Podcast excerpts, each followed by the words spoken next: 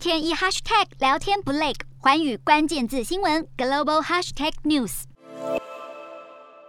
传出即将申请加入北约的芬兰与瑞典两国，在近期各自获得了英美政府的安全保证，表示若受到他国袭击，英国和美国会出手提供安全援助。英国国防大臣趁此在芬兰举办联合军演时，清楚表达对芬兰与瑞典的支持，而美国同样给予类似保证。虽然官方拒绝透露美国安全保障的详细内容，但瑞典外交部长表示，这意味着美国不会容许俄罗斯对瑞典采取任何负面行动。